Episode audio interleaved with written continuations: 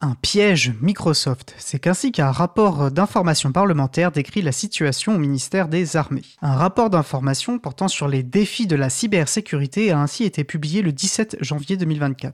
Les deux rapporteurs, la députée Anne Le Henanf du groupe Horizon et le député Frédéric Mathieu du groupe LFI NUPES, y présentent un portrait large des enjeux de la cybersécurité et adressent notamment la question des capacités techniques, en particulier logicielles.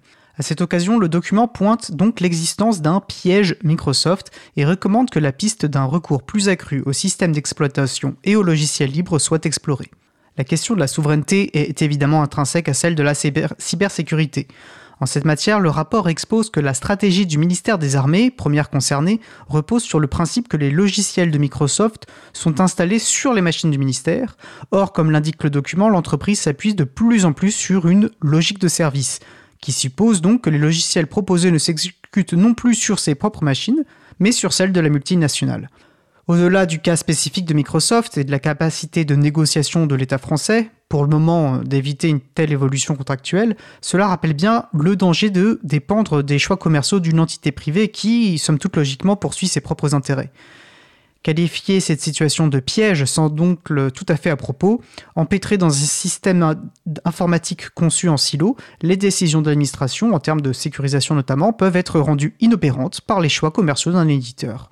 Un piège, un piège Microsoft? Qui aurait pu le prédire Prédire, je ne sais pas. Prévenir, cela a été fait indéniablement. En 2013 déjà, l'April relayait une analyse de risque conduite par des experts du ministère, préalablement la signature d'un accord cadre open bar avec Microsoft en 2007.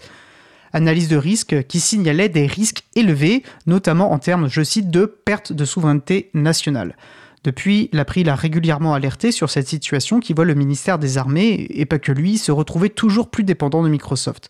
Nous avions même appelé à, la constitution d'une commission d'enquête parlementaire, tant l'opacité du dossier et l'incohérence de certaines décisions avec les études d'impact menées semblaient laisser penser à un risque de favoritisme. Les rapports parlementaires semblent euh, donc se succéder en partageant le double constat d'une dépendance dangereuse et exagérée aux géants du numérique d'une part, et de la pertinence d'un recours accru au logiciel libre d'autre part.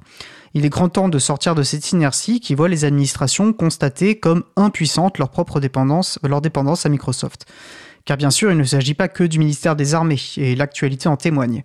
Ainsi, le 31 janvier, nous apprenions que la CNIL autorisait le Health Data Hub à stocker pendant 3 ans chez Microsoft des données de santé dans un dépôt permettant des expérimentations sur le traitement de masse de données.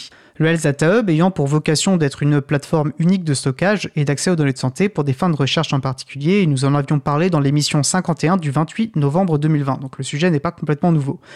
Une des raisons de cette décision de la CNIL serait que seul Microsoft serait en mesure de répondre à la demande, à la commande.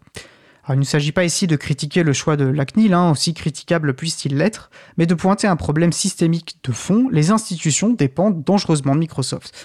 Ce n'est qu'en mettant en œuvre une politique publique ambitieuse, passant par une priorité au logiciel libre et un soutien par l'investissement aux communautés et tissus économiques qui les font vivre, que l'on pourra répondre aux enjeux de la souveraineté numérique et, in fine, aux défis de la cybersécurité, ainsi que s'appelait euh, ce rapport. Alors comme l'indique l'April dans son communiqué de presse, des questions écrites au gouvernement pourraient être une piste utile pour entamer ce travail, notamment en demandant l'évaluation des dépenses logicielles par ministère. Voilà, donc communiqué de presse que vous pourrez retrouver sur le site de l'April et qu'on mettra bien sûr en référence sur la page de l'émission. Nous approchons